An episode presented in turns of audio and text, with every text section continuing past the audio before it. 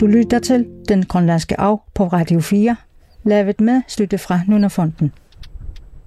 Radio fire Ami, du som nærpæk, Æsle gætitak Grønlandske Arv, der er nælu Nuna Fonden imit, aninga salifien rakbog. I Grønland er der sjældent regn og stormende vejr. Dette gælder i særdeleshed i Diskobugten på otteogtres tyvende grad, hvor der den hele sommer næsten altid er godt vejr og klart solskin. Dog er det stormende vejr, når det kommer, ekstraordinært hårdt. Men var det ikke for den slemme tåge, landet er plaget af om sommeren, var det et vejrgodt land. Når luften er klar og har ingen tåge er, der er her så varmt som noget sted. Det er hent, at der et helt fjerdingsår har været et sådan venligt, varmt solskin hver dag.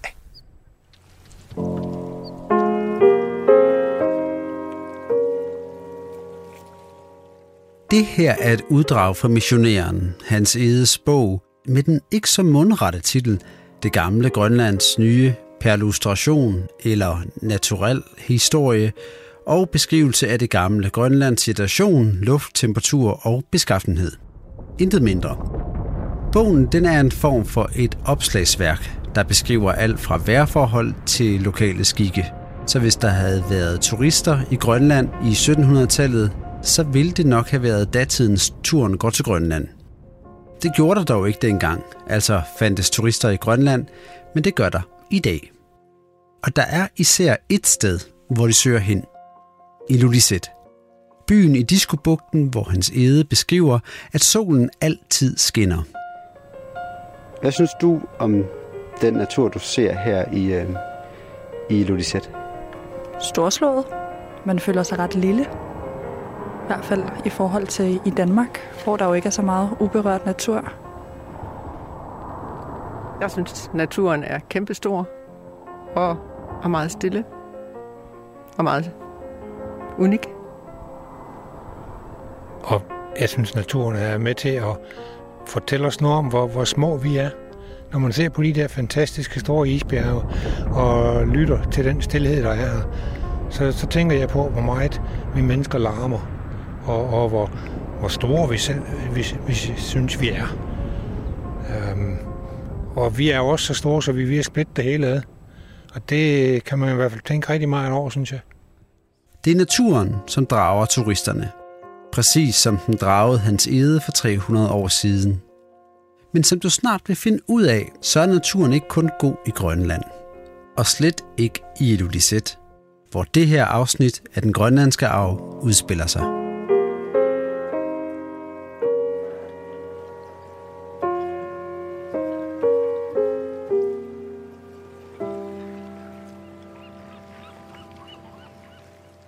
Grunden til, at de her turister føler sig bittesmå, er jo, at man her i Grønland bliver mindet om, at naturen slet som ingenting kan knuse dig, drukne dig, mase dig, fryse dig.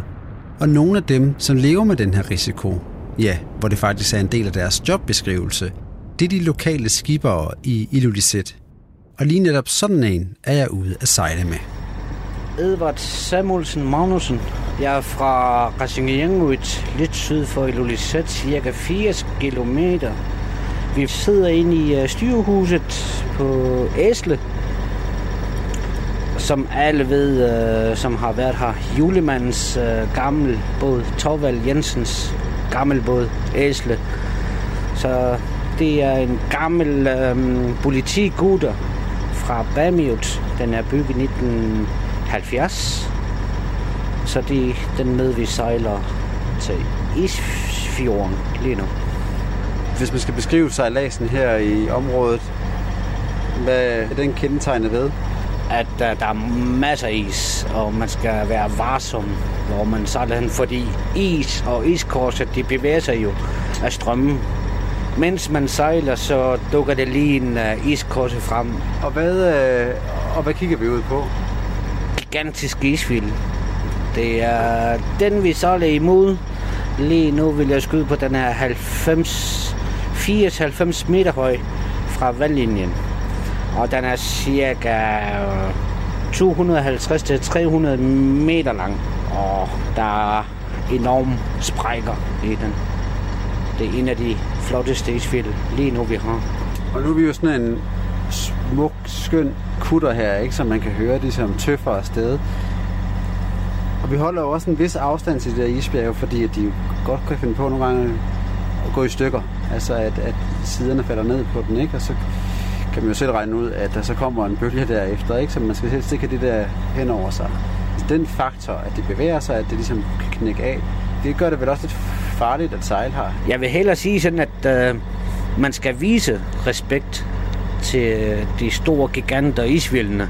Fordi vi skal også lige tænke på, at vi skal i gang med syv undervanden, som vi kan ikke se, som nogle gange, som brækker os, så kommer den som op overfladen. Og det er jo en slags øh, torpedo-agtigt. Så derfor man skal have afstand fra dem og vise stor respekt for disse isfjelde. Og de der tredive år, du har sejlet her, hvad har du oplevet der af sådan noget? Altså, du må vel have oplevet nogle vanvittige ting engang imellem? Ja. I de enogtredive år har jeg set to isfjelde, som ruller rundt. Og så en isfjeld, sådan en stor en, sådan eksploderer, kralillerer til intet, man kan sige isfjeld, kun iskorser. Den øh, hule isfjeld, der er sådan en enorm bølge eller døning. Det er stort oplevelse at se. Fordi når de kalver herude eller inde i fjorden, vi kan mærke også inde i havnen og selvfølgelig kysten. Derfor når man vandrer rundt, der står Extreme Danger skilte. Fordi man skal passe på på tsunami og sådan nogle ting. Fordi de kan lave enorme bølger og dønninger. Ja, altså bare for at skære det ud i pap for folk. Altså det man skal forestille sig, det er jo sådan en kæmpe, kæmpe isterning, ikke? Der er så bare, i stedet for de der centimeter, vi plejer at arbejde med i vores glas, så det er jo bare, altså det er hundrede gange hundrede ja. Meter, ikke gange hundrede meter. Ja. Altså man har set det én gang, så får man respekt. Ja, det gør man, fordi øh, det jeg har set, som øh, rulle og kælve og sådan nogle ting, selvfølgelig undervejs, så begynder man at lære det igen, sådan, ah, det sker snart, det der. Fordi øh, så som andre naturkatastrofer, de giver først advarsel. Så stumper, som falder ned, og sådan, den eksploderer nærmest. Og så inden for vis minutter, så kommer den store. Så nogen som dig, som ligesom har arbejdet på havet så meget, øh, om man er fisker eller man sejler med andre formål, I må have oplevet, især i det her farvand, hvor ekstremt det kan være, og at folk falder i og ikke kommer op igen nødvendigvis. Ja, også sådan at, øh, også det. Men øh, jeg vil hellere sige sådan, at om vinteren, vi har ikke haft øh, vinteris i, øh, eller havis her, cirka tyve til femogtyve år. Men de sidste to år, vi har lige haft øh, to måneder havis. Hvor enorm kræfter den har. Vi snakker om kun sekunder, før den kan lukke, og der er enorm kræfter i havis. Så det er også der, hvor man er nødt til at, okay, vi bliver her natten over. Så naturen bestemmer, vi bestemmer ikke. Det er naturen, der bestemmer. Hvad er det vildeste, du selv har oplevet i forhold til det der? At man bliver lukket i tolv timer, hvor man kan ikke sejle. Sidder man der, samme punkt, hvor man kan ikke gøre så meget. tolv timer, det er den vildeste, jeg har. Omgivet, altså omgivet af isen så, ikke? Havis, ja. Ikke uh, det der iskorser, men uh, havis. Venteis.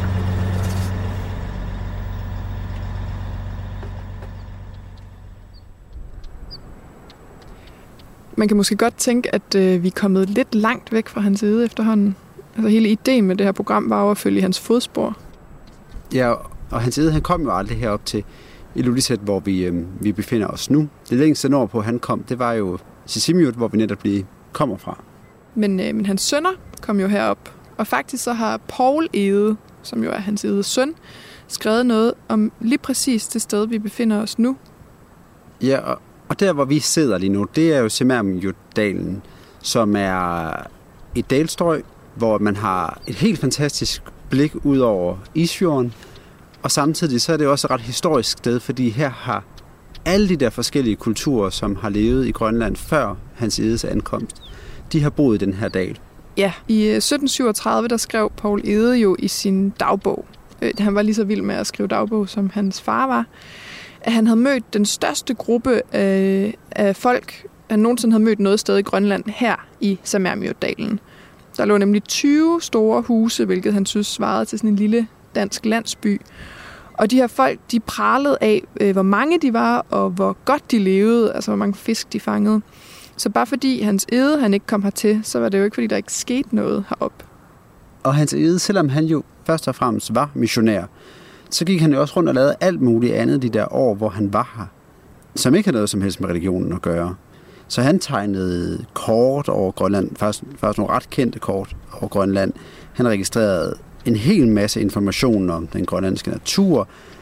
Altså det kunne være, hvilke dyr kan man finde her, øh, hvordan lever de, hvor ofte er der tordenvejr, hvornår skinner solen, og hvornår går den ned. Altså sådan rigtig meget sådan, hvad hedder sådan noget, gummistøvle-biolog-agtigt øh, i virkeligheden. Så han var ret optaget af naturen, Hans Egede.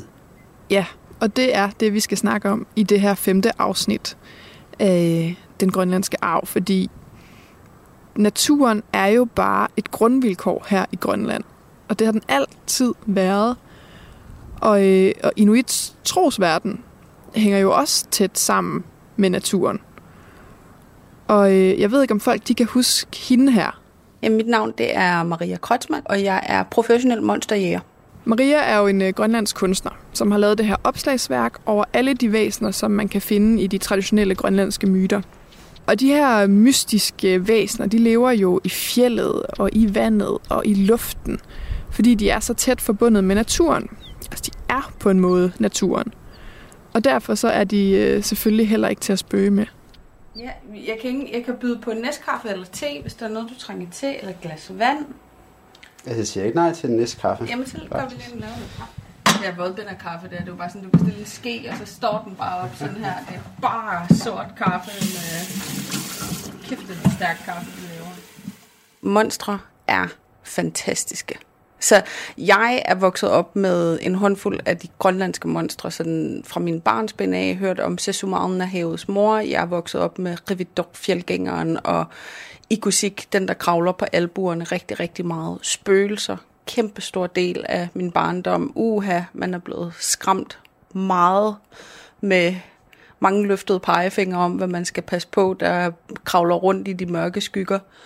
Og det har sådan fulgt mig hele mit liv. Altså, vi elsker et godt gys i Grønland. Det, du kan nærmest ikke... Jeg ved ikke, hvor mange sociale events, jeg har været til. Selv sådan noget tøsehygge øh, har tit udviklet sig til en udveksling af spøgelseshistorier i mange forskellige retninger, hvor at man bare ender med at sidde og tale om alle de overnaturlige oplevelser, man har haft i den ene eller den anden forstand. Og jeg tror, det er et levn fra altså, den førkristne sådan... Øh, altså religion, fordi så i gamle dage, hvis man kan sige det på, i gamle, gamle dage, der var det jo sådan, at vores forfædre øh, levede med det, som der kaldes taburegler. Og tabureglerne, det er sådan et lidt abstrakt koncept. Og, og taburegler, det var regler, som der simpelthen bare eksisterede uden grund. De handlede i bund og grund om overlevelse. Og når Øh, da Knud Rasmussen kom til, eller ikke kom til Grønland, han var jo også en del af grønlandske befolkning, men når han spurgte oprindelige folk inuit, hvorfor følger I de her taburegler, så sagde de, fordi sådan har vi altid gjort.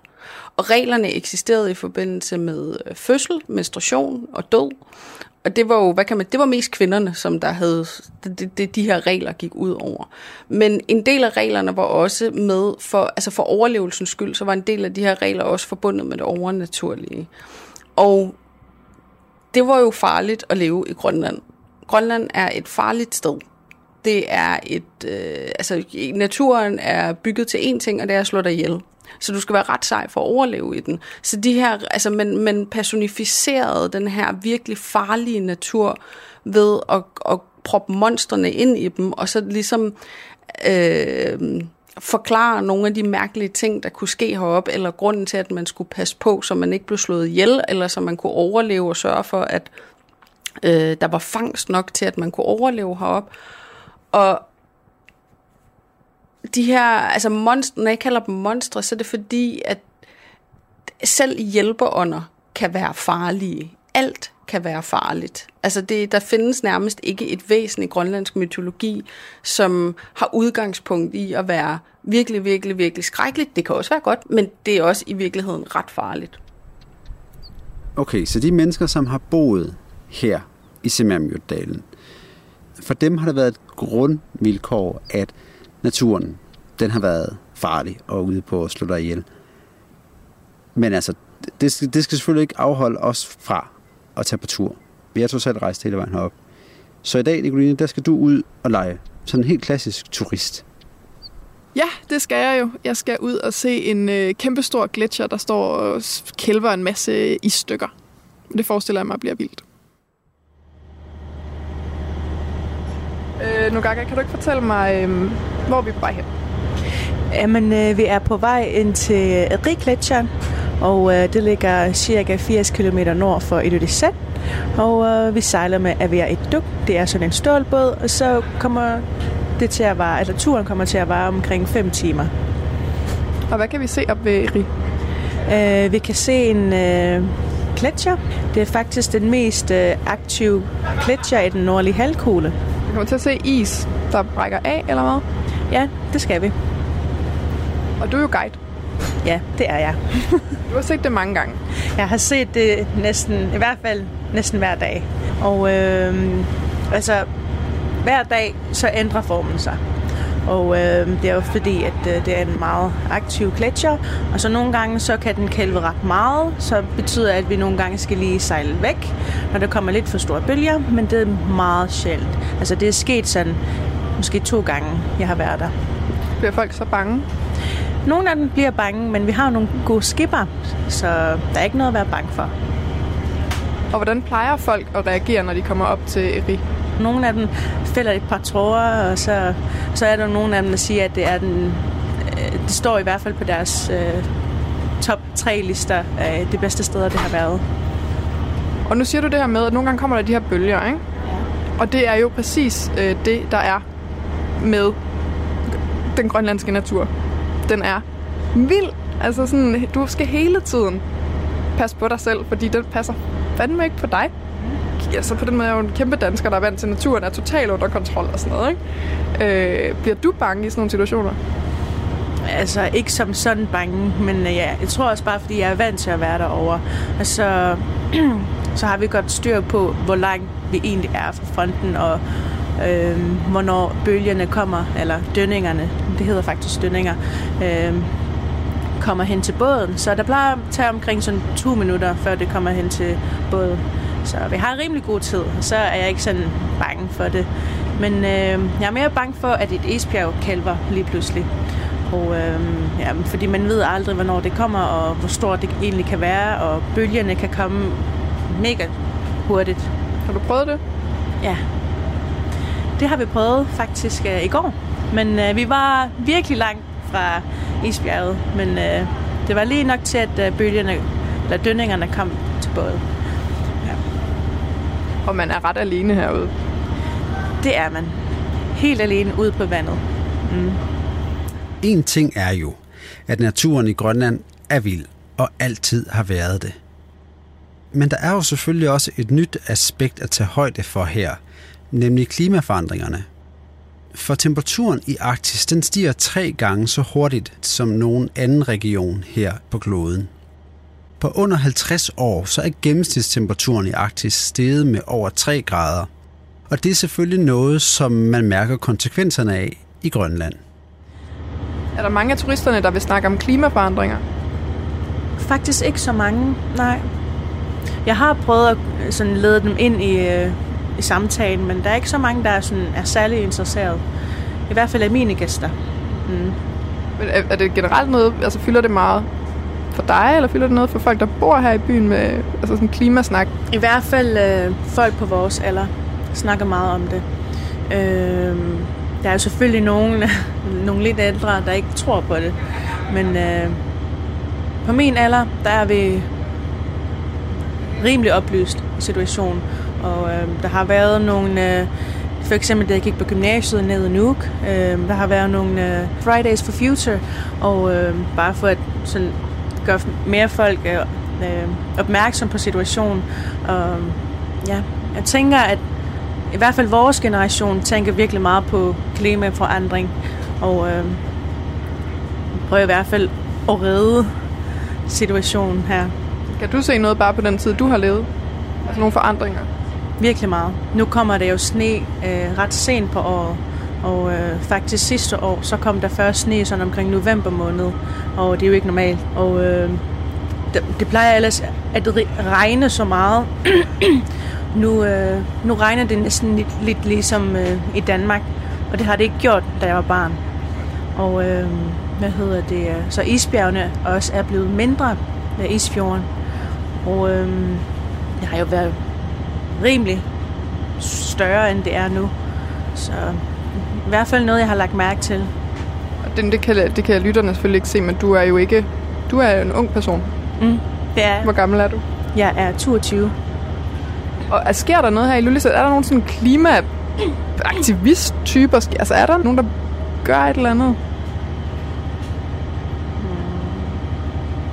Ikke som sådan. Ikke det, jeg ved af. Øh, havets moder, ikke? Ja. Tror du på hende? Det var noget, jeg troede på, da jeg var barn. Men øh, altså, jeg har rimelig respekt for vores øh, myter og sagn og de ting, vi, vores øh, forfædre har troet på. Så altså, jeg udelukker ikke noget, men jeg indrømmer, at jeg har troet på hende. Ja. Og ikke smidt skrald i havet? Ja. Så jeg har smidt et par nogle gange, da jeg var barn, men... Så kom det frem. Ja, men øh, ikke nu i hvert fald. Det gør jeg ikke. Havets moder, hun er en af de allermest centrale figurer i den oprindelige grønlandske trosverden. Så hun går langt tilbage. Men hun har pludselig fået en helt ny betydning i lyset af klimaforandringerne, og faktisk så var Hans Egede også ret optaget af havets moder, som han beskrev som en ganske skræmmende kvinde.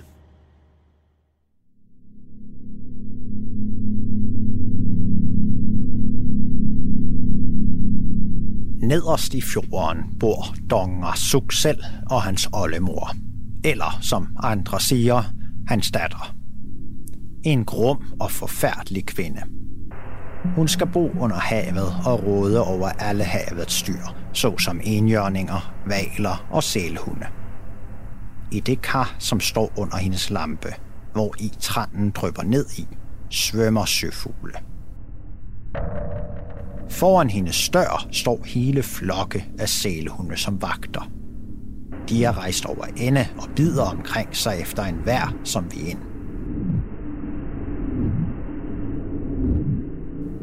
Ingen kan komme derind, undtagen Angergut. Denne grumme kvinde skal have en hånd så stor som en hvalfiskehale, og rammer hun ham med den, der er han om en hals. Men kan Angergokken overvinde hende, så må hun lade alle havets dyr fare, som hun ellers har haft i arrest hos sig. Så farer hvalfiskene, sælhundene og andre sødyr og fisk plaskende gennem vandet og søger de sædvanlige pladser, hvor grønlænderne fanger dem.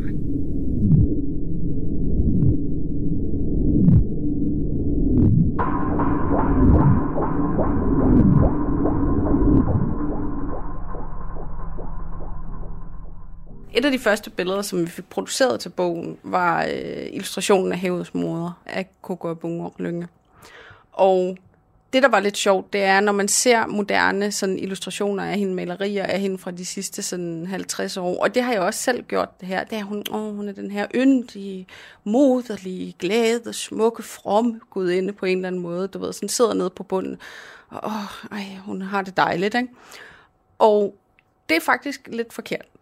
Fordi havets moder, øh, en af de første sådan, beskrivelser, vi har af hende, er fra øh, Hans Egedes søn, Poul Egede. Og jeg tror, den nu skal jeg tænke mig om, jeg tror, det er fra sytten hundrede, jeg skulle lige til at sige treogtyve, men det er det slet ikke, det er mange år senere. Det er også fuldstændig lige meget, men det er en af de første sådan, beskrivelser, vi har. Og der blev hun beskrevet som den her grusomme, vrede Øh, kvindemenneske, der sidder nede på bunden af havet, rasende er hun, øh, og simpelthen styrer havets dyr, og hun skal formildes. Og der findes også en mageløs øh, linje i den beskrivelse, hvor hun er, hun er herskerinde over alle havets dyr, herunder fisk, øh, sæler og øh, enhjørninge. Og når vi snakker om enhjørning i havet, så snakker vi jo selvfølgelig om narvalen, men jeg har sådan et virkelig, virkelig fantastisk billede af havets mor, der rider på en enhjørning, fordi sådan beskrev man ting i, i attenhundredetallet, så det var sådan enhjørninger, oh my god. Og på det billede, vi så har på skærmen her foran os, der har Coco jo netop valgt at illustrere hende uden hendes øh, fingre, og faktisk har hun kottet øh, hænderne helt af. Det synes jeg er interessant, for du nævner netop selv, at man jo måske tidligere, eller stadigvæk måske har en tendens til at, at give hende fingrene tilbage, fordi man jo netop gerne vil give hende den her værdighed og sige, du er smuk og flot. Altså, hvorfor var det så vigtigt for dig at få hende fremstillet sådan her, altså som en ikke smuk kvinde, men en meget sådan naturlig, Øh, rasende kvinde uden hænder? Jamen fordi, at det, var, det er netop den version, folk ikke kender. Og, det, og, og du kan finde masser, altså igen, jeg har selv lavet versioner af hende, hvor hun er meget yndig, øh, men, men folk glemmer det der med, at hun repræsenterer det rasende ved havet, og at, at hun skal respekteres, fordi ellers bliver hun den her rasende figur. Da jeg voksede op som barn, der blev der ikke snakket om taburegler. Der blev der snakket om, at vi ikke skulle smide skrald i havet, så hun har formået at og ikke bare overleve, men simpelthen forny sig selv i folkemunden til at blive forvandlet til at have en anden funktion på en eller anden måde, end det, som hun oprindeligt havde. Så vi voksede op med, at vi skulle ikke smide vores skrald ude i naturen eller i havet, og vi skulle passe på naturen, fordi ellers så satte det sig i sesumalernes hår. Det var nok lidt mere økologisk dengang og organisk. Du smed bare en knogle, det handlede ikke om øh, plastikskrald, men det blev så til det her med, at vi tænker meget på, at vi skal respektere hendes hav, og vi skal respektere hendes skabninger, fordi at ellers så for, vi, vi lever af frugterne fra havet, om man så må sige.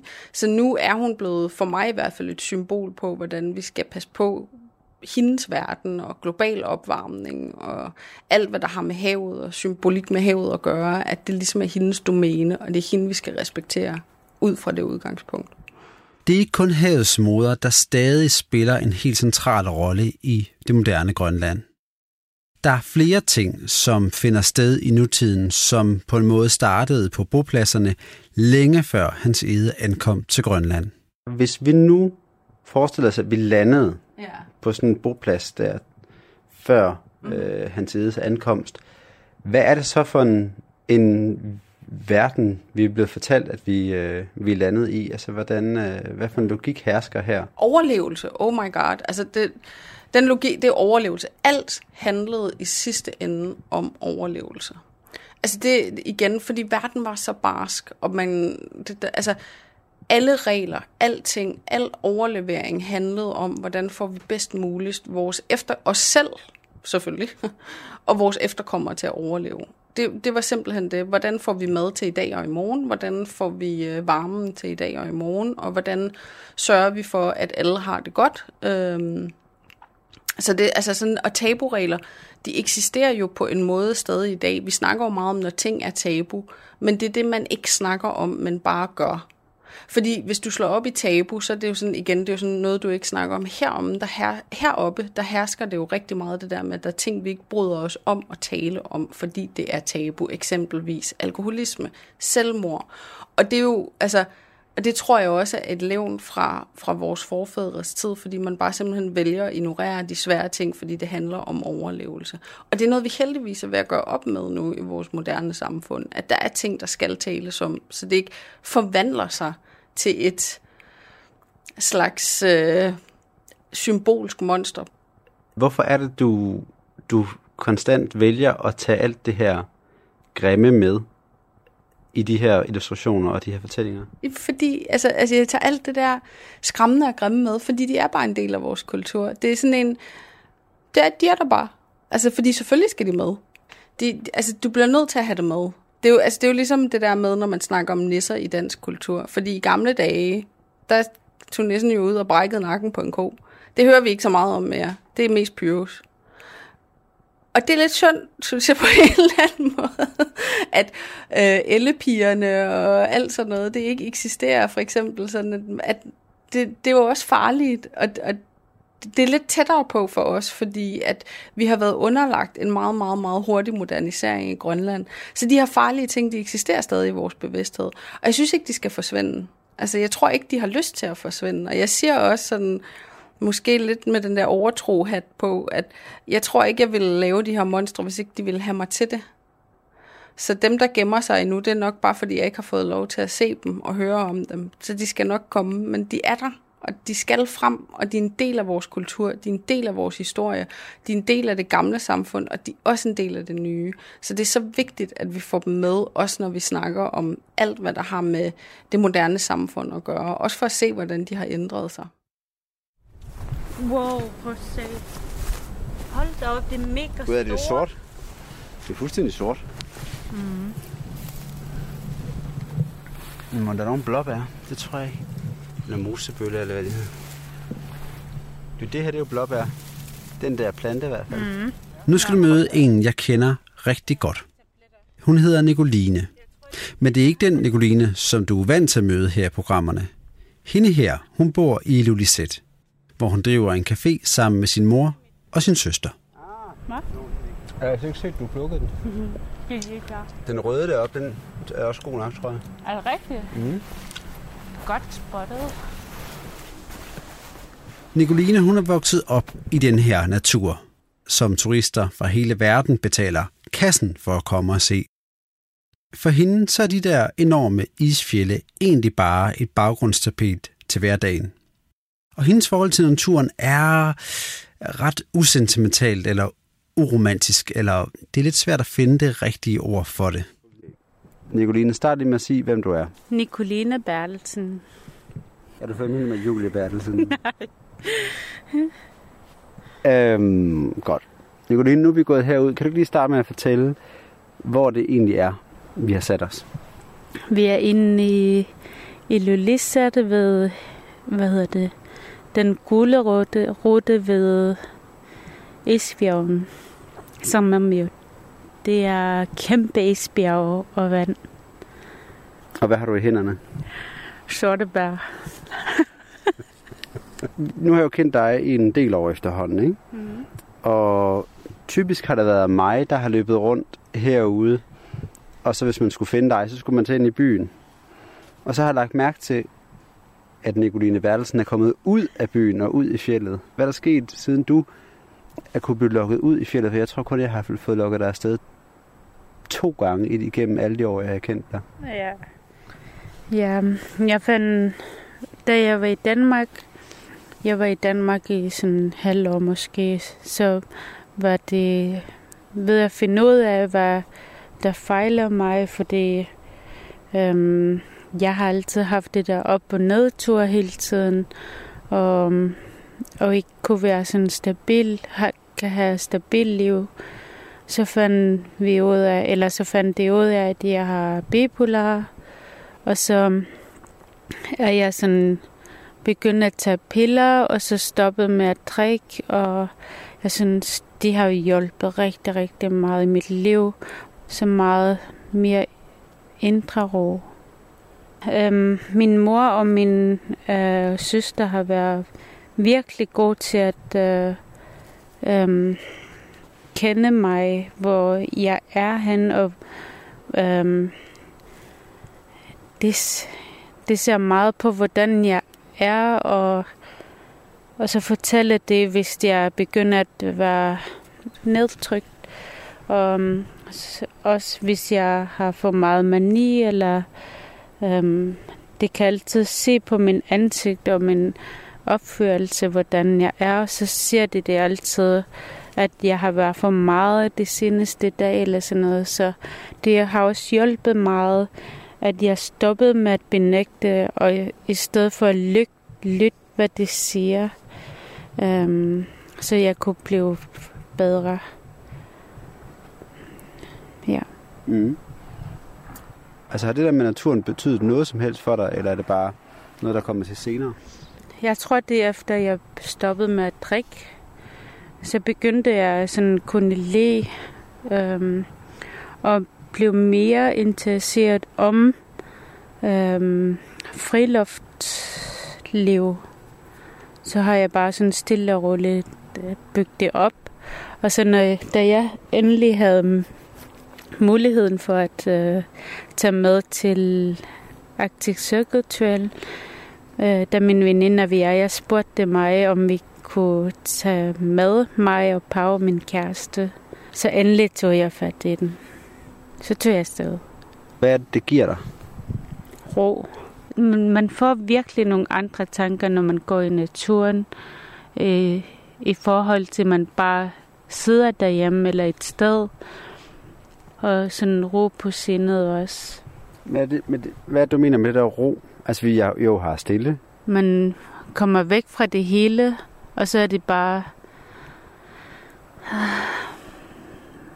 Man mediterer-agtigt, når man er i naturen, hvor man tænker på noget helt andet ting.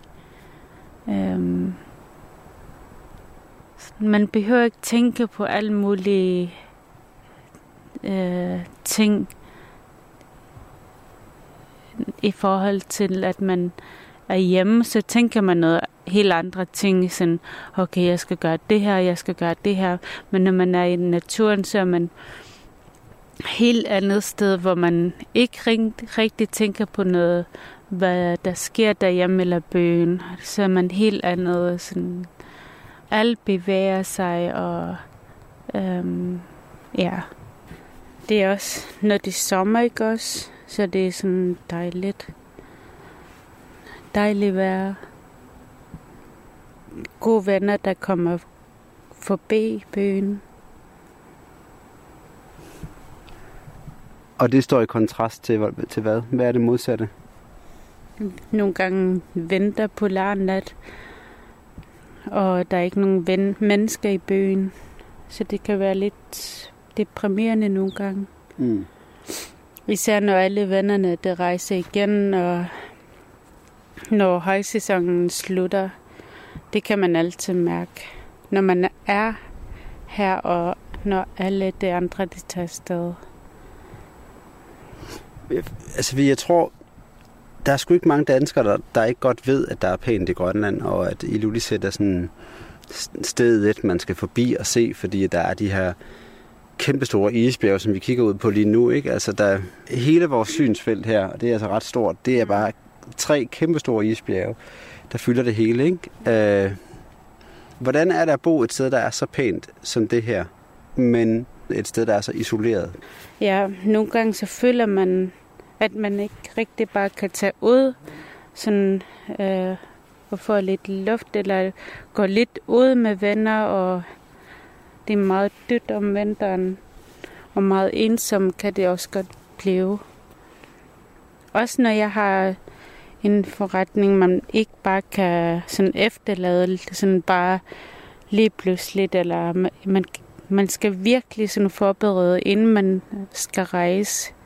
Øh, og så selvfølgelig nogle gange føler jeg sådan fanget her. Fra en Nicoline til en anden. For cirka halvtreds kilometer fra Ilulissat, der sidder programmets Nicoline, altså min makker, på en båd. Hun er sammen med en flok turister på vej mod gletscheren Erik, der er kendt som den kælvende bræ. Den er nemlig så aktiv, at der nærmest er garanti for at se et stykke isbræk af gletscherfronten og lande i havet, hvilket udløser et gigantisk plask. Kan jeg snakke med dig? Ja. Dejligt. Fedt. Så, så forsøger man lige at række op. Hvad hedder du, Peter? Jeg hedder Peter. Hej, Peter. Hvad er du? Jeg er skipper her på, på skibet, der vi er i Duk. Uh. Må jeg, må jeg tage mit mundbind af? Det må du gerne. Nu snakkede jeg lige med Nogaka om de her, så nogle gange der kommer de her bølger fra isbjergen, eller når de kælver, eller de gør et eller andet, ikke? Ja. Det tænker jeg må være øh, nøjeren. Hvad siger du? Jeg sagde nøjeren. Det var sådan en slang for øh, nervepigerne. Ungdomsslang. Ungdomsslang. Den har jeg ikke helt forfattet, hvad det er. Så når der kommer bølger, ja. øh, er det nervepigerne? Nej, ikke for os. Fordi øh, når vi kommer ind til gletscher deroppe, så har vi vores sikkerhed, at vi sætter over for et kilometer. Fordi øh, vi sætter over på radaren, sådan så vi kan se, hvor mange afstand vi har. Og selvfølgelig gæsterne, de tror, at vi er så tæt på det. Fordi øh, kimming, den snyder os i vores øjne. Men radaren kan ikke snyde os. Og hvor mange år har du sejlet her i Grønland? Resten af mit liv har jeg sejlet. Efter lige da jeg efter seksten sytten år har jeg begyndt at ud i sejle. Og har vandet og omgivelserne, altså har det forandret sig? Vandet har ændret ikke så meget, men øh, vejret har ændret sig meget. I førtiden så er det solen skinnede to måneder i, konstant i, her i Diskobugten. Og øh, vandet, den var så blank ligesom en spejle. Men endnu, her endnu, her i sommer, det var bølger og alt det, og vi var brugt det hele. Ja, men jeg vil sige, jeg bliver skide bange for den her natur. Jeg synes, den er så vild. Den er, jeg føler mig så lille bitte og så totalt magtesløs overfor den. Den er så kæmpestor. Ja, hvis man er, hvis man er taget, taget, taget vant til at sejle, så, så er det helt fint for os, med, med, når man er sygefolk. Så selvfølgelig, hvis man er ikke sygefolk, så, så kan man bange for noget, men uh, nu har vi, nu har vi sejlet i mange år, så... Ja, du, øh, du er ikke lige sådan til at slå ud på samme måde som mig, kan jeg godt høre. Ja. Det er jeg på en måde glad for. Ja, det er jeg meget glad for. Ja. Jeg, jeg har sejlet så meget i mit liv. Jeg har sejlet... Ja, nu er jeg, nu skal jeg fylde fireoghalvtreds. Jeg har startet allerede seksten sytten år, så det er mange år siden. Jeg er glad for, fordi jeg føler mig sådan, selvom vi sejler hver dag, den her ikke, jeg trætter ikke af det. Fordi jeg føler mig sådan, at jeg får nogle energi hver dag, fordi verden ændrer sig hver minut. Hvad jeg ser, får jeg nogle energi herinde, og det er jeg meget glad for. Og hvad med Eri? Øh... Er det noget særligt? Ja, Erik, den, den har ændret sig så meget, siden da jeg kom her i seksoghalvfems. Men klat siger nogle gange, men den siger ikke noget. Jeg siger sådan, den siger ikke noget. Den, den laver ikke larmer. Den er helt stille nogle gange imellem, og sker ikke intet. Men nogle, nogle gange imellem, så er det alt for vildt. Så laver den brage hele tiden. Jeg siger altid sådan, den siger ikke noget i dag, eller, eller for meget. Det, det ved jo man ikke. Ja. Og hvad siger du, hvordan har den ændret sig siden seksoghalvfems? Er den blevet mindre? Jeg føler mig, at øh, Englandsisen, man kan se heroppe. Kan du se det heroppe? Ja. Den var ellers højere, men den kommer ned af stille og roligt. Ja, tænker du, det er klimaforandringer, eller hvad? Det er svært at sige det, fordi nogle gange imellem, så er det meget højt. Og så nogle gange imellem, så er det meget lavt. Sådan. Det, det er svært at sige det. Og spørg ham styrmanden. Er det styrmanden? Hej styrmand, hvad hedder du? Hej, jeg er Karl Christian. Er du her fra Ilulissat? Nej, jeg kommer fra Æsle. Okay, så Æsle og Bamiut, simpelthen. Var der valer? Åh oh, ja! Åh! Oh. Skal vi lige dreje en times tid? Der kommer en val, en pukkeval. Der er to. Åh ja! Viser lige halen. Ja. Det vil jeg meget gerne. De vil meget gerne ses. Ja.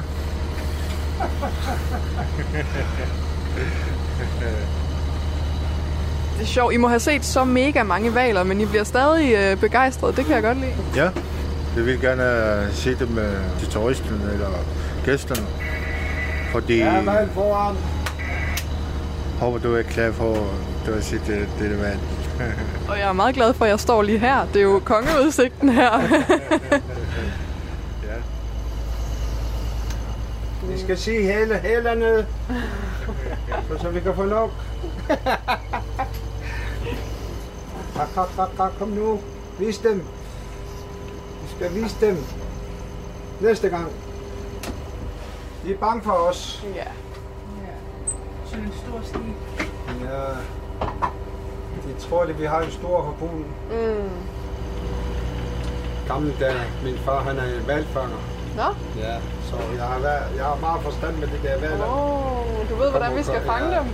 Eller, fordi man skal også passe på propyllerne, fordi de der, ja. det er vandet. Ja. Og min, og min gamle far, han bliver altid galt, når jeg sætter farten på, imens de dykker. Mm-hmm. Når de kommer op, så skal man sætte koblingen på. Okay. Fordi... Så bliver han sur på mig, hvis jeg gør. Fordi de kan jo mærke det. Ja, ja, ja. Den, den lammer mig. Helt til den her. Ja.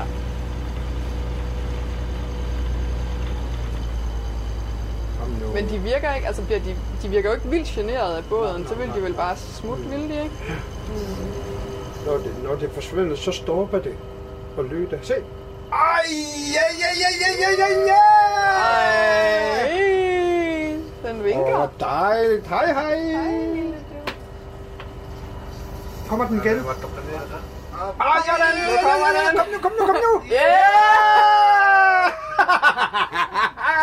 Kom nu, den anden også. Ja, så er den der. Yeah! Yeah! Wow.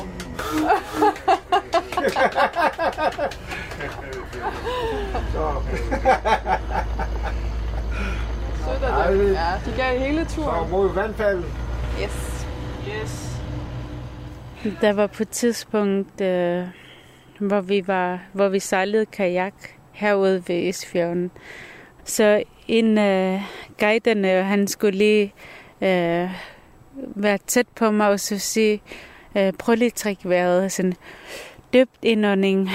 Og så sagde han igen, dybt indånding igen. Og så lige pludselig ned fra, øh, ned under fra øh, vandet, så kom der sådan lige fem meter foran, og så kom der to kæmpe bokildvaler. Og plust. Og så, så vidste jeg ikke, hvad jeg skulle gøre. Så var jeg sådan, shit, hvad skal vi gøre? Hvad skal vi gøre? Så sagde han bare, bare, vi kan ikke gøre noget. Vi kan ikke gøre noget. Vi skulle bare sådan stå stille. Og så, kom, og så svømmede det sådan lige over for os. Øh, ret mod os. Og så, så dykke det ned, og så kunne vi se dem nedenunder øhm, vores kajak, svømmede nedenunder os, og jeg vidste, jeg troede virkelig, jeg skulle dø der. Men så sjovt ved det også. Øhm, I det her år, da vi var oppe i Sisimiut, så lige pludselig, øhm, mig og min kæreste, øhm, så kunne vi lige høre noget sådan fem meter nok bag ved os. Så kunne vi høre... Så var det en kæmpe muskusokse lige sådan fem meter bag ved os. Der troede jeg også, jeg skulle dø. Og så løb vi bare vores vej. Men så blev, det ved med, så blev den ved med at følge efter os. Jeg troede, den var nysgerrig, og jeg troede, den ville sådan komme efter os og prøve at dræbe os eller sådan noget. Jeg var så bange der. Men så sjovt nok ved det med dyr. Jeg ved ikke, hvorfor det giver mig chok hele tiden. Der er så få af dem, så når det endelig er der, så... Ja, altså det var mega tæt på mig. Jeg ved ikke, hvorfor. Hvad du dufter, det der caféen stadigvæk. Dufter af mad. Ja, sikkert. Men det var vel også fedt? Ja. Bagefter. Ja, bagefter. Men der troede jeg virkelig, at jeg skulle dø.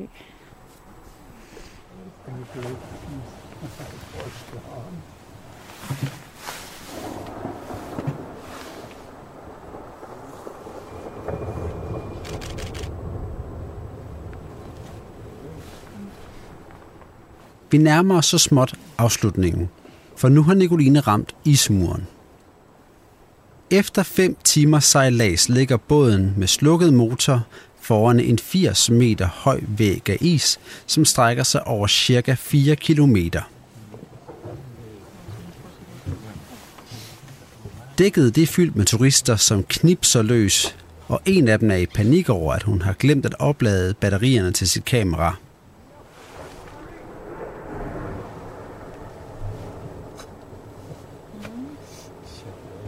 Men til trods for, at der er mange mennesker, og de står tæt, hersker der stilhed på dækket.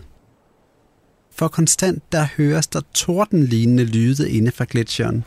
Den knager og brager og strækker sig som en levende ting, og så lige pludselig lader den store stykker is falde.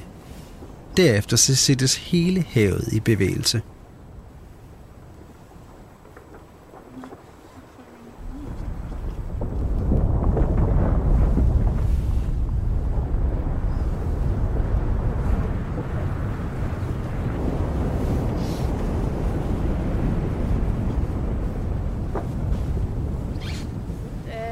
Es fühlt sich sehr besonders an, weil nicht viele Menschen ähm, die Möglichkeit haben, einfach herzukommen und äh, herzufliegen, das Boot zu nehmen. Und deswegen äh, ist es noch viel besonderer, das zu erleben. Und auch die Geräusche dazu zu hören. Das Eindrucksvollste sind eigentlich die Geräusche dazu. Das ständige Donnern und du hörst es auch in der Ferne, also im Gletscher passiert auch ständig was und du siehst eigentlich nur sehr wenig. Du siehst nur ab und zu ähm, kleine, kleine Stücke runterfallen, aber man hört diese Wahnsinnsgeräusche dazu und das macht schon, macht das schon sehr eindrucksvoll. Ja. Er den, er den normal? Hvad, hvordan er den i dag? Hvad er anmeldelsen af den? Altså, den har været rimelig aktiv her, som vi kan se. Der er rigtig meget iskosser mm. og grødis her. Men øh, jeg skal lige ned til det engelsktalende gæster lige ja, forklare ja, klart, klart. om gletscheren. Hvad siger I? Er den, øh, snakker den meget i dag, eller er den bare... Ikke som særligt, men lige pludselig så kommer det. Det er rigtigt. Bare vent.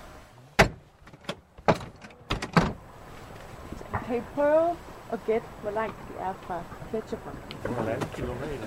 Halvanden kilometer? Ej, der er nogen, der har sladret. Ej, det skal det ikke. Det er ikke, fordi vi er kloge. Vi troede ikke, du kom herhjemme. Jeg tror stadigvæk ikke på det, fordi det ser ud som om, jeg næsten er på rødderen mere. Ja, ja, det snyder helt vildt. Helt vildt meget. Når den lyder sådan en torden, er det så inde bagved, eller er det noget i fremtiden, den har? Hvad for noget? Den der jo. Jamen, det er ude foran, og så nogle gange, så kommer der øh, nogle øh, braklyde indfra. Ja. Vi ligger faktisk nu, hvor gletscherfronten har været for ti til elleve år siden. Så den har fundet på dag.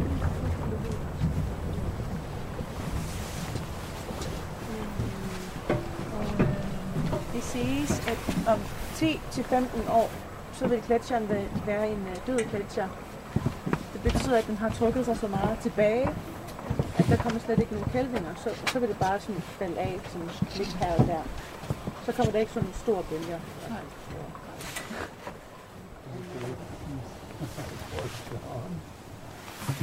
Du har nu lyttet til næstsidste afsnit af Den Grønlandske Arv.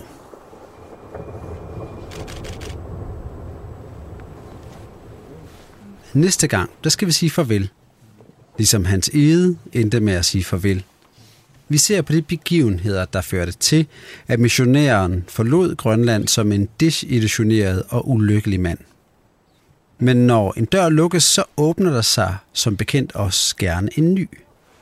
Derfor så skal vi se fremad. For hvad rummer fremtiden for Grønland? Hvem er en del af udviklingen, og endnu vigtigere, hvem skal indstille sig på at blive afviklet? Det ser vi på i næste, og altså sidste, afsnit af Den Grønlandske Arv. Mit navn er Mads Malik Fuglsang Holm, min kollega hedder Nicoline Larsen, og i programmet er der blevet læst højt af dyb indånding, det gamle Grønlands nye per illustration eller natural historie og beskrivelse over det gamle Grønlands situation, luft, temperatur og beskaffenhed, skrevet af Hans Egede. Programmet det findes som podcast, der hvor du plejer at finde den slags.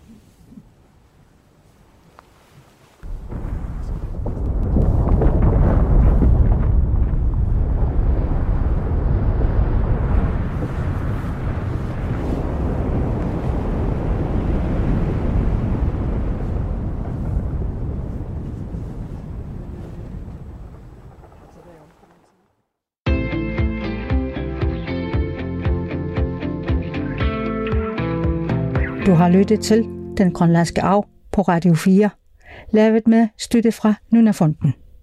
Radio fire Ami, du sådan nærpet, at der gør til dig Grønlandske Arv. Der er nu Nuna Fonden imid, at ingen er særlig fin rapport.